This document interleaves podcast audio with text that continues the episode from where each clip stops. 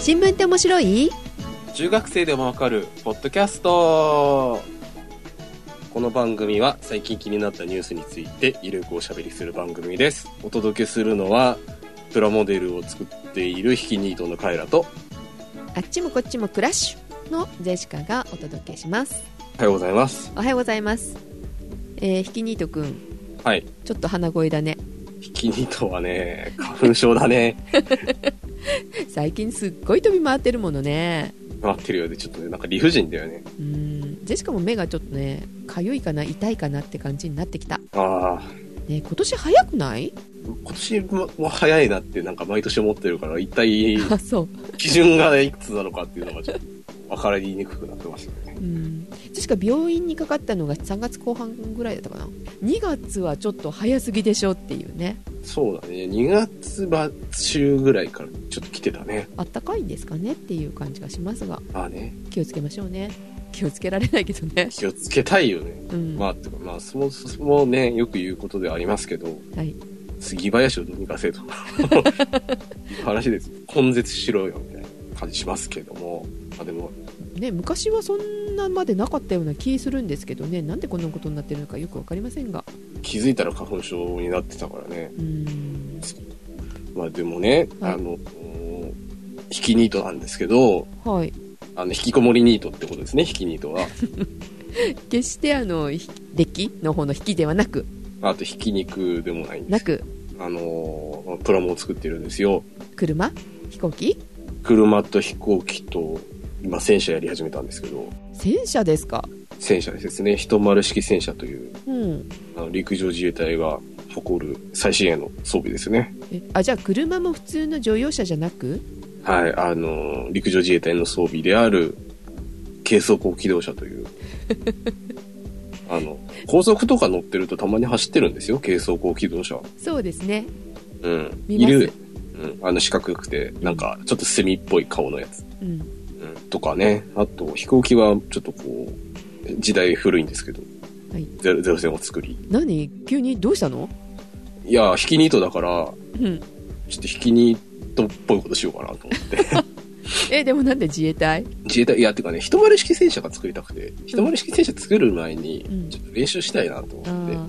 腕を磨くために。そう、その二つを選定したんですけどう、ん。結果的にですよ、はいあの、まあもちろんキット買いに行くのもそうですし、うん。あと塗料買ったりするじゃないですか。うんうん。あの、ラッカーとうん。かアクリルとかいろいろありますけど、うん。それを買うんでね、逆に外出頻度が高くなってる気が、引きこもりじゃなくなっちゃってる。うん、ちょくちょくね、あの、電車乗って、うん。ヨドバシカメラ行きますね。えー、引きこもりじゃないけどでもニートとしては出費痛いね。まあね、あ、でもね、そこまでって感じですよ。あそ持っていくかなと。まあ、塗装、あの、スプレーでやるんですけど、さすがに部屋の中でできないでしょ？うんそうね。ベランダ出てやんないといけないんですけど、花粉が。花粉が、で花粉はなんか閉じ込めちゃうよねプラモに。な。そうだね、ちょっとなんか、塗装にムラができそう。まあ、本当はね、塗装するときマスクしとかないと良くないからね、うん、ちょうどいいのかなとは思うんですけど、うん、あとはあれだね換気ができるようにお風呂場とかお風呂ばっか、まあ、埃少ないしね、うんいいけど、ちょっとやっぱり押しちゃいそうで怖いから、外だな。やっぱり外ですかうん。で、まだ戦車ね、塗装やってないんですよ。車体を全然塗装してなくて。あでもあっという間にさニートじゃなくなって忙しくなっちゃうからね、あ、脱ニートするからね。ねする予定だからねう。ん、早く仕上げないと、そうそう、今月中にやっとかない。うん、頑張ってくださいまあ、終わると思いますけど。でツイッターにはちょこちょこ上がってるみたいなんで。はい。興味のある方は、カイロ君の。興味ある人いるのかな？わかんないけど。あの、ヨドバシってもそうですけど、ん。模型用品を買うお店、小売店って本当にないんだなっていうことに気づいたので、へえそうなんだ。物が置いてない。やっぱプラモは静岡だよ。あ、まあね、某星のマークの会社がありますからね。そうね。用具ではこっちの方がいいのかもしれないね。うん。はいじゃあ遊びに来てください。はい。はい。で、何でしたっけ、ジェシカさんの方は？あっちもこっちもクラッシュ。クラッシュ、ジェシカさんはとりあえずクラッシュしてますよね。クラッシュしたよね。ちょうど一月ぐらい前だっけ？あ、もうそんなになります。なりますが昨日もう一回病院行ったのね。まだねなんとねはい。救急に通ってったの。救急って通えるんだって話ですよね。うん、びっくりするよね。普通はすぐ紹介状書いてもらって他の病院に行くらしいのよね、他の科に行くとかさ、うんうんうんえー、とうん。4回ぐらい通ったかな。救急に行くときは救急車はダメなんですか？救急車呼んだら怒られるかもしれないねこの体でんですか、うん。あで救急ねいいのよ待たせないのよね救急あだから、まあ、救急だからね、待ってたら死んじゃいますからね。だからどんな時行っても割と早く済んじゃって CT 取るのも早く早いしさ。うん。で CT もねそれがあの2回目だっけ？3回目に行った時にうん。どうしてもなんかおかしいって言ったら、まあ、じゃあ CT 取るかってなって え今頃 CT 取るの？と思ったけどさ、うん。CT 取ったりとかね、うん。で CT も普通だったらオーダー入ってその後ちょっと待たされるじゃない？うん。すぐ取れるもんじゃないからさ、うん。うん、だけど救急用の CT 持ってるもんだからさそこの病院は、ああ、もうスッと。スッと。本当にスッと。でお会計も別なのよああ、その、なんていうの、あの、センターに行かなくていいんだ。うん、なんかセンターに、まあ、中央には行くんだけどみんなと会計が別のところで済ませるのであっという間に終わるっていうねうんうん。もういつもねあの短時間でああなんて混んでるのに、ん楽なシステムってか思いながら逆に救急に通ってるベリットの方が多多そうですねう。んよかったうん。先生はでもね担当医ここう変わっちゃうからね救急だからそうだね。うん。うん、それはどうかなと思うんだけど、うんまあ、それはいいんだけどさその23 23週間してあ2週間して CT 取って、うんでその結果がその2週間後に出たんだけどさうん。なんかね背骨をね圧迫骨折してるっぽい、ぽい。断定はできないけど。うんここを見るとどうも骨折してるみたいって言われて痛くないって言われたけどもう 4, 4週間ぐらい経ってるし痛み止め飲んでるからうん。ああんまりよくわかんないですって言ったらうーんみたいうん。な ねことになりましてですねまだちょっと痛いんだけど、うん。うん、もうどうしようもないからもういいやって気になっておりまして まあ、あの、なんか、自転車に乗ったりしなければいいんじゃないですか。とりあえず。うんねえー乗ってますけどねまたなってるんですか？っていうか先週本当1週間前にこの収録しようとしてたのよねカエル君ねそうですね。まあ、先週ぐらいにネタは用意できてましたね。うんあそのそうそうその前の週ぐらいにうん。カエラ君も私もちょっと PC ダメだったじゃない？あ、そうそう、パソコン不機嫌だった。でその時もなんか1時間ぐらい起動するのにかかってたの？うん。でだからまあちょっとゴミをきれいにしようと思ってきれいにしたらうん。軽くなってすごい機嫌良くなってたのその後の1週間。もう、これは大丈夫。うん。でもあれはね燃え尽きる前の炎だったのねっていうね。さ、最後のね、うん。でクラッシュしまして。最後にバックアップ取ってたのが、2010年の10月5年もバックアップ取ってないって。いけませんね。まあだからいざという時のためにやはりあのこまめにバックアップを取りましょうということですよね、大事ですよ。でもまあ軽くなってるよなとは思うもう5年ぐらい前の状態だからまあ、半ばクリーンストールですよ。あ良かったかなとは思うけどねまあ、よくはないと思います。あえ？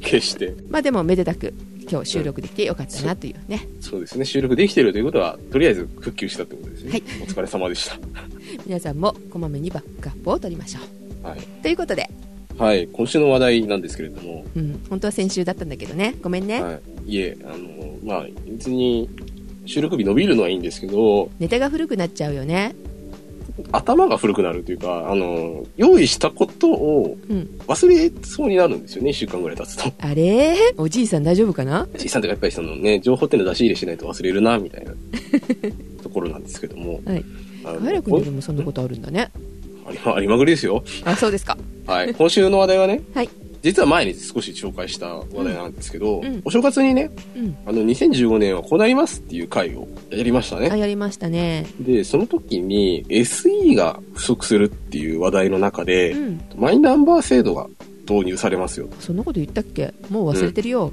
ちらっと、でしかさ忘れてるじゃないですか。ね、ちょっと喋ったんですけど、うん。そのマイナンバー制度に関する話題です。はい。ご存知ですか？マイナンバー。えっ、と背中に番号をつけられるんでしょ？あ違うか、うん。首の後ろ、首の後ろ、うん、まあ、お腹でも、お尻でもいいんですけど、うん、バーコードみたいなのが頭がバーコードの人もいるかもしれないですけど、イエーイ。イエーイ。はいで、そのマイナンバーっていうものが、はい。えっ、と、今年の10月から導入されますよと。結局バーコードじゃなくってだよね。そう、頭がバーコードになってしまうんではなくて。なく、て。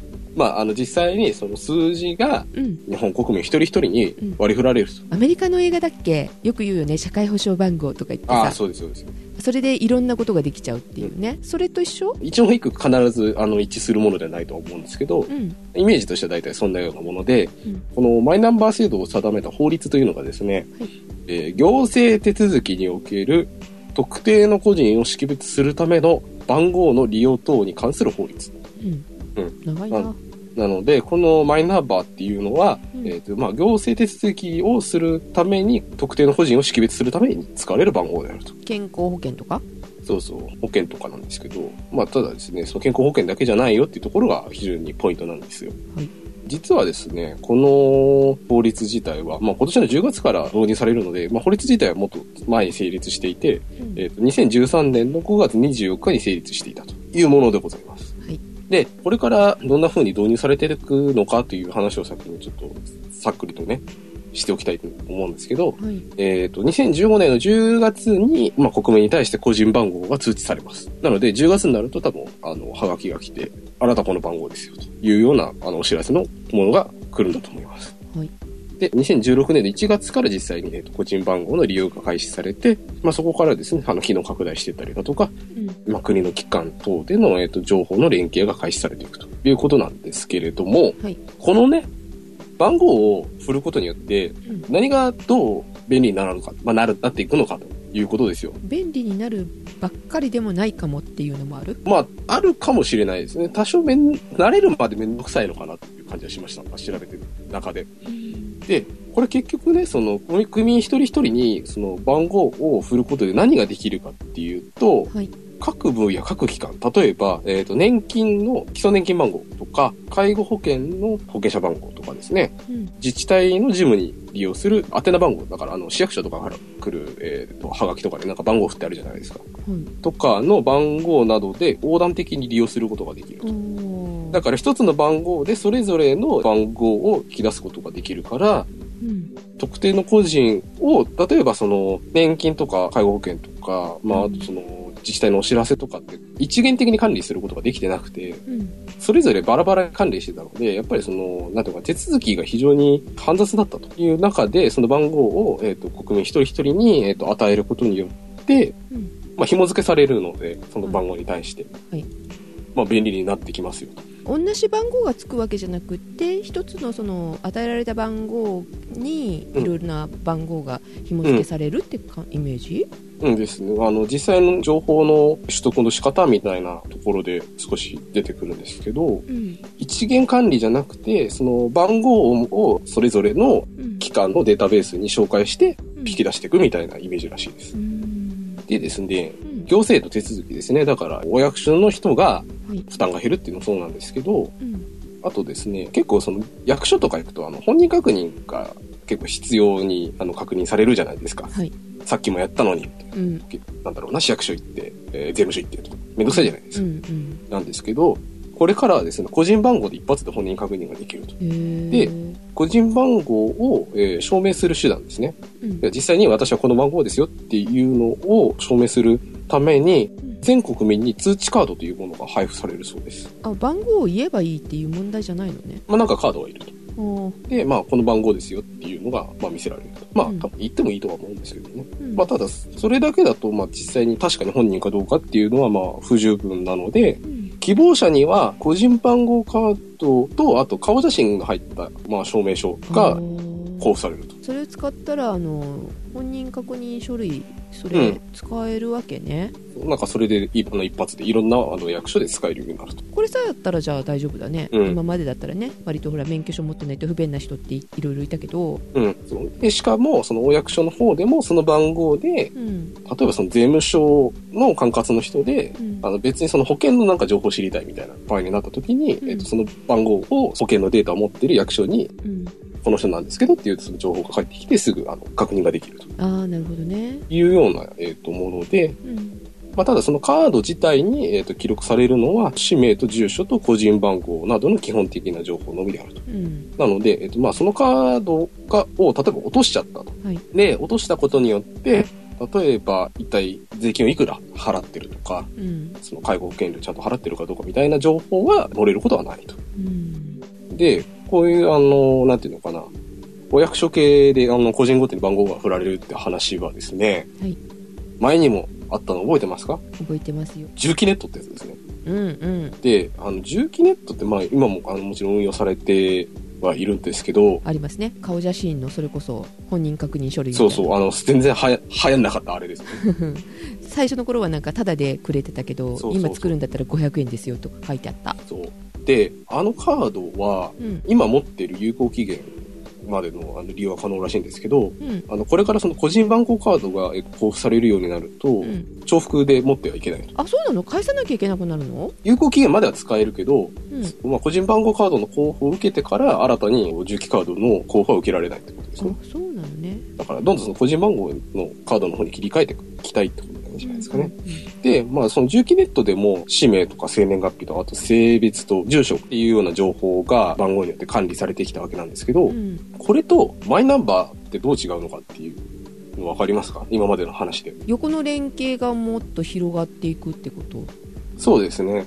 結局その重機ネットっていうのは名前と住所と生年月日っていうのがメインで、まあそれだけだったんですけど、それはあの市役所系とかそういうようなことでしか使えなかったってことね。まあ単純にその住所、まあこその個人、いわゆる個人情報しか引き出せなかったんですけど、うん。あのマイナンバーっていうのは、まあこれも個人情報には違いないんですけど、例えば税金とか社会保障だとか、いろんな分野の情報を、まあ一つの番号で引き出せるようになると。うん。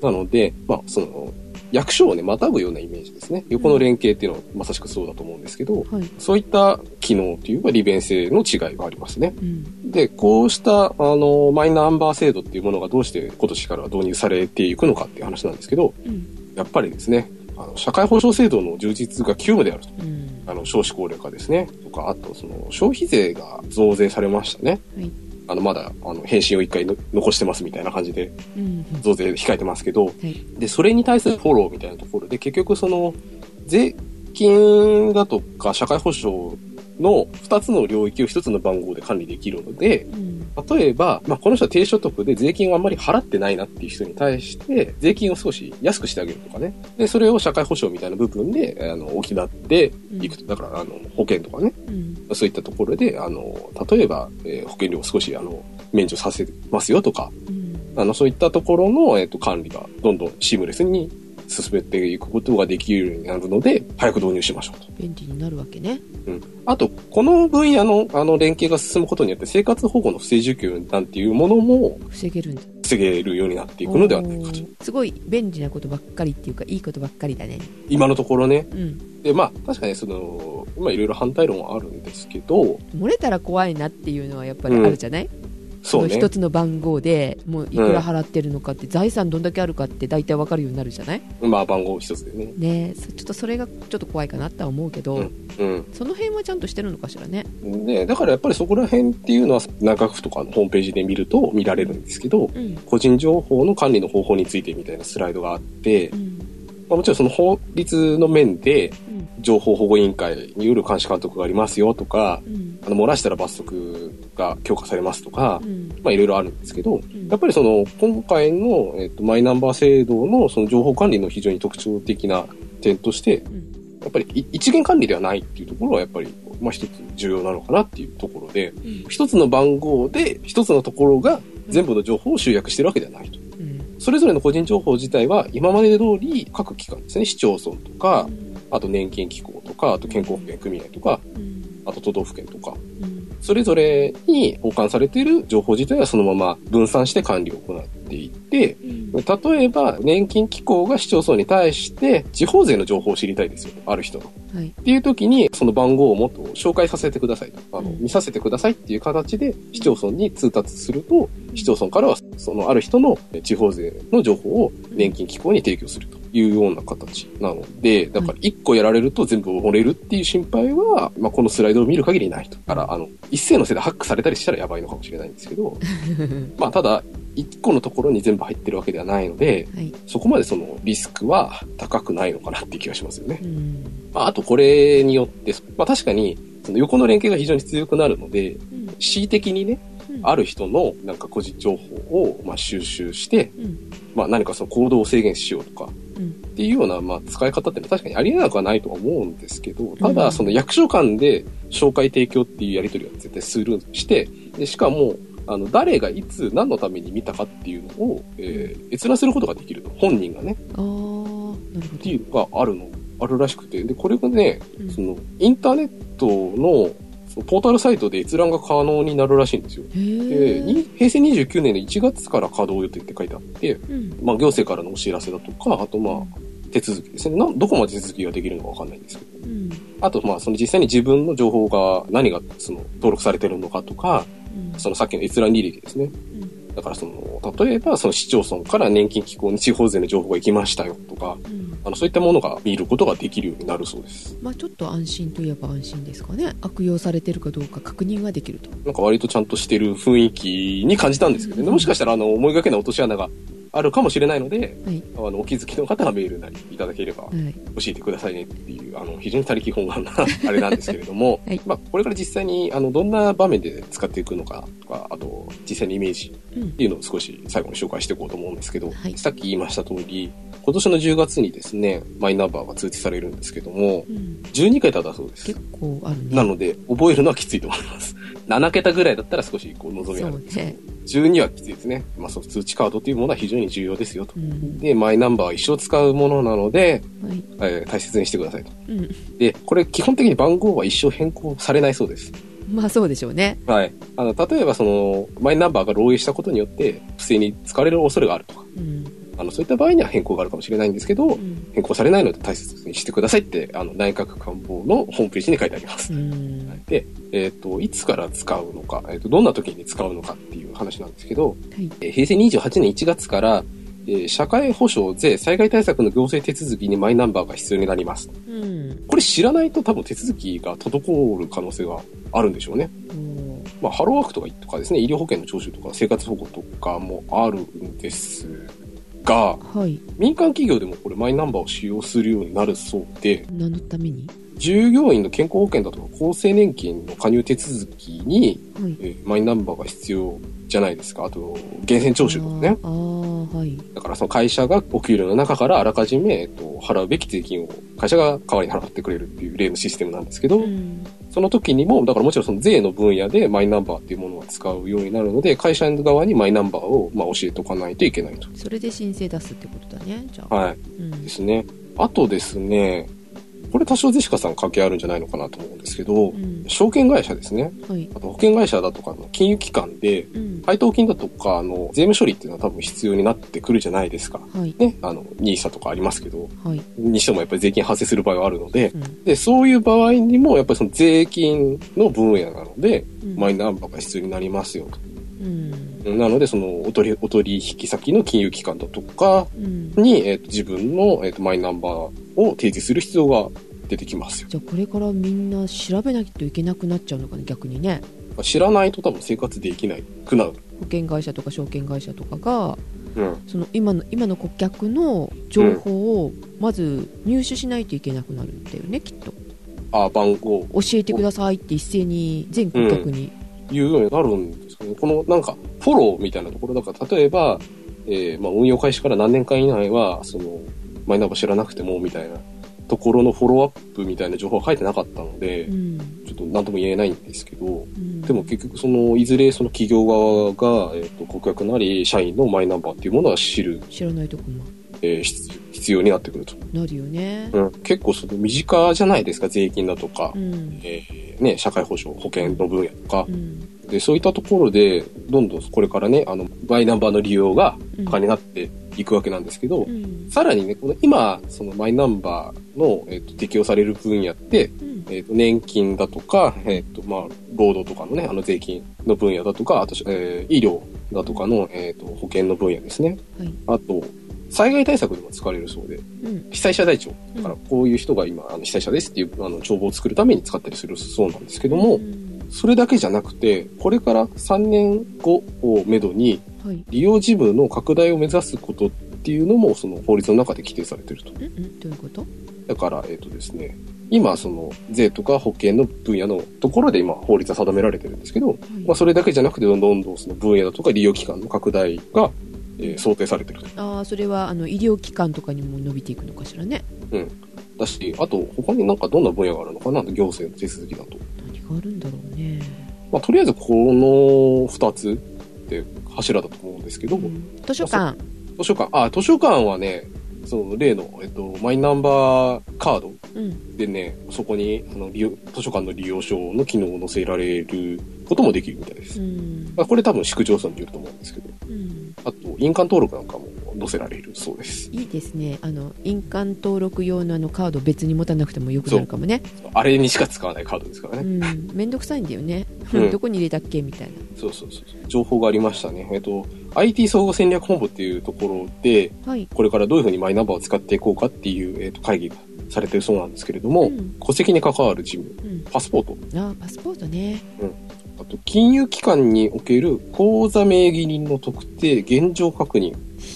怖いなこれちょっと怖いですよね。これはちょっと怖いやなと思いますね。うん、まあ、さっきジェシカさんが言ってたような医療、介護、健康情報の管理連携と、うん、あと犯罪履歴、まあね、紐付けでき、やろうと思えばできますよね。うんあと自動車の登録なんかも、えおーー利用。はい。まあ、自動車なんかは便利でしょうね。うん、だそうですね。金融機関の口座名義人の特定なんかちょっとやばいかなって気はするんですけど、ね保険とかね、税金みたいな、すごく連携が必要だったんだけど、今までは分断されてたみたいなところが、まあ、一つの番号で非常にスムースになっていくっていうのは非常に便利なのかなっていう印象はしますね。まあでもあれだねもしかしたら反社会的なことをやってますよみたいなところも、そのナンバーに紐付けられてこう見れるとかってちょっと怖いね、いや、だからですね、こいつはポッドキャストをやってるみたいな。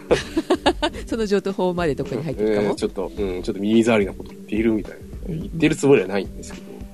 ね、もしかしたらあるかもしれない僕はいいかもしれないですけど、他のポッドキャスターさんでね。ねもっと攻めてる方には少し、あの、なんかフラグが立っちゃったりするのかな、みたいうん、な。ちょっとこの人はなんかカメラを持っていろんなところうろうろしているみたいな。ああなんかピンポイントでしたよ今はい ね、そういうのはあるかもしれない。はいですけれども、はい何にしても、やっぱりこれだけのシステムを構築しないといけないわけじゃないですか。そのマイポータルとか。大変そうだよねそりゃ SE 足りなくなるよねっていうのはすごくうんあの調べて実感しました。うん、その SE もだけどさ今ハッキングとかも怖いからそれを防ぐ人たちうん。も必要になってくるよねうん。セキュリティみたいな部分ですよね。うんで、きついからどんどんやめていくみたいなね。案外調べてみると結構すごいことになってんだなっていうのが、お金もかなり落ちそうだねこのことであ、そうですね。その設備投資とかでね。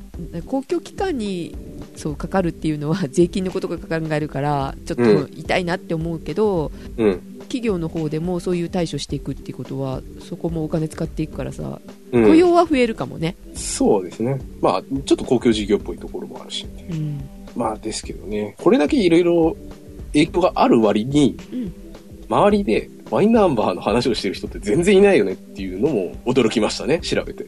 あー最初の頃ってすごい騒いでなかった、ああ、法律決まる頃ってことですか、うん、出てたにしても決まっちゃって以上はだってこの会社とかに言わないといけないくなるわけじゃないですか、うん。例えばそのフリーランスでもやっぱり例えばその出版社に原稿を収める人はうんその源泉徴収票にその記載する必要があるから、うん。マイナンバーを提示しなきゃいけないとかそういう話になってくるわけじゃないですか。うんなのにみたいな。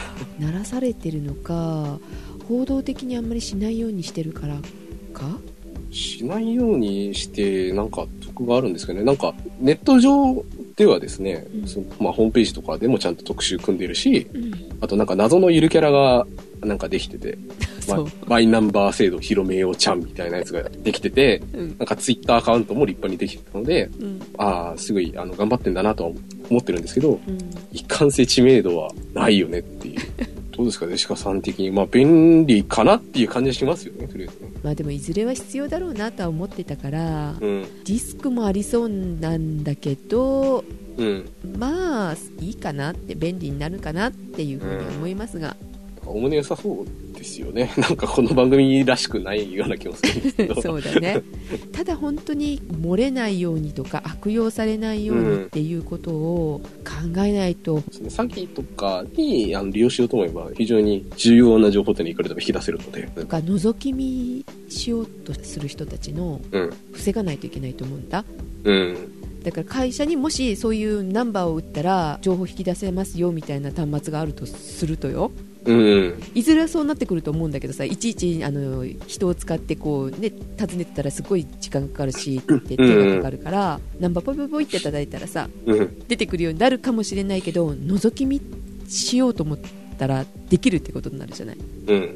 例えばカエラ君あいくらくらい税金納めてるのかな？って犯罪できないかな？みたいなうん。うん。そうそういうことができないようにちゃんとしないといけないよね、そうですね。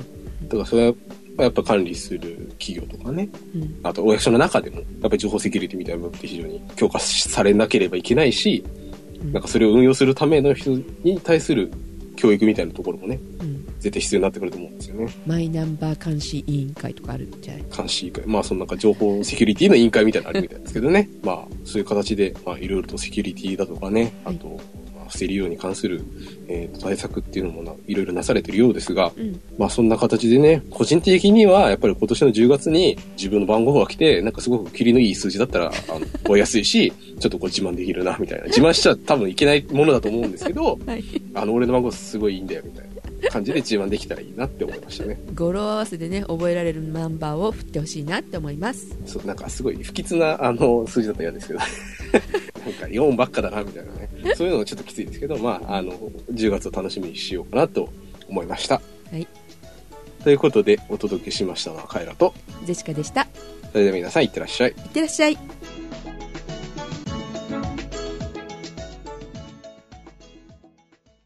はいお疲れ様でした。お疲れ様でした。きっとこれあの携帯番号とかもこのね紐付けられて。ああるよね多分家電とかさ住所があるあ、ああ、住所もね、はい。ね携帯もつくよねきっとねまあでも今、今の重機もまあいろいろね、情報載せられるみたいですから。うーんうん。ということで今おまけを取っておりますがはい。まだ環境整わなととととととと整わないんですよねジェシカさんも整ってない。そうですね頭はいつも整っておりませんが、もうギリギリまでねいろんな作業をしておりましたけどもうん。なんかね後回しにすることってこれだけじゃなくていろいろあるじゃない？まあね、あの、急いでやらなくてもいいけど、みたいな。やらなきゃいけないみたいそう壊れる前にちょっとこれのバックアップも取っとくかって思うようなものとかあったわけ他にもな。うん。それもね合わせて今ね同時進行してますよ怖いので焦ってるんですね。やっとねうん。なかなかねいやー、いやまあ僕もパソコンがちょっと不安定だったので、うんちょっと急いでやってますけど、あ今やってる？うん、あの、最近まめにやってますよ、お一応偉。いじゃんもうだからミラーリングとかしようかなって思うんだけどさうん、うん。それもねそれもそれで、みたいな。そうタワー型のパソコンとかだったらハードディスクガンガンって入れてて、ねうん。ミラーですればいいけどこのノートパソコンってさ外付けしてするじゃない？そのちょっうんとの手間ではあるんだけど、うん。めんどくさいよね、まあ、めんどくさいですね。うん、そうなるとめんどくさいから今度は箱にしようかなって思うんだけどさうん。これはある程度、まあ、まあ便利なので、まあ、使うにしても、うん。まあ、ディスクトップ型にすりますかねって思ってます安いしねノートより確かにね。もっと高いよね。こう i7 でノート買おうと思ったらもうやっぱ高くってさうん。20万30万、うん。まあ、でも同じ、うん。うん、でも20万30万って言って言ってもさ昔はでもそのくらいだったのよねっていう、あ、そもそも？ね。ジェシカのこのノートパソコンもその前のノートパソコンも確か25万ぐらいだったのおー。今のは安いからさうん。10万ぐらいで買えないかなってやっぱ思っちゃうんだよね で今買おうと思ったら買えないからね25万のノートパソコンなんてさもったいないって思っちゃうどんだけ残業しなきゃいけないよってね残業できないけど 競馬でもするか、に。増やす？うん、株かな今だったら買ったらいいじゃないですか。いや 買える状況なんだし。買えないのよあ、そうか、口座取られるんだ。ダメなのあのだ。そうだ。できないんです株買えないんですそう、なんか、持ってたら、口座取られて、なんか、売却されるんだか、そのなんか会社のものになるんだかみたいなシステムですよね。ひそそそこまでは知らないですけど。いや、なんか証券会社に行くやつが、なんかそんなこと言ってて、へえーと思ったんですけいやそんなことにはならないけど買えない。もうシステム的に買えない。ど、中にいる人はね、そうもう買えませんって出てくるも買えませんって出てくるんですうん。注文出そうと思っても買えない。買おうとしたんですか？いや買おうとはしてないけど。えー買えないんだなっていうのはね、うん、コンプラあコンプライアンスうのんところの教育で出てくるからさインサイダー取引になるの可能性が出てくるしね。うん。うんそうだそうソニーとか曲がってるじゃん。だ。ね。ほっとするだろうね株持ってる人。まあでもね、スカイマークとかなんか、あの、紙くずになったわけで、そうですよね大変なことになってますが、あれが、なんか価値をなくすことによってなんか経営を楽にしようっていう、そう。あれですかね。ミニスカ履いてたのが良くなかったんですかね。そういうこと？わかんない。なんか、なんか、なんか思思いついたのが今、ミニスカートぐらいでしたね、スカイマークは。利用したことないから全然わかんない。僕ないんですけどね。さすが男の子見るところが。いや、なんかすごい話題になってたじゃないですか。知らない。え、知らないですか？うん。スカイマークなんかミニスカにしてすごい、なんか、あの、着てる人たちからブーイングが来たみたいな。へええ、知りません？うん。嘘別に僕はこの制服はいいとは思いませんけど、一応言っておくと、そんな下心はないですってうん、いや、まあ、下心は否定はしませんけど、別にそう、そういう意味では別にそうではないですみたいな。はい。まあ、皆さん、あの、スカイマークの、あの、ね、制服を検索していただいて、はいあの、ミニスカーの CA さんに囲まれて、真ん中で5万円の社長の顔を眺めていただければなと思います。はい、はいということではい、おまけおやでしたすみな。さいおやすみなさい。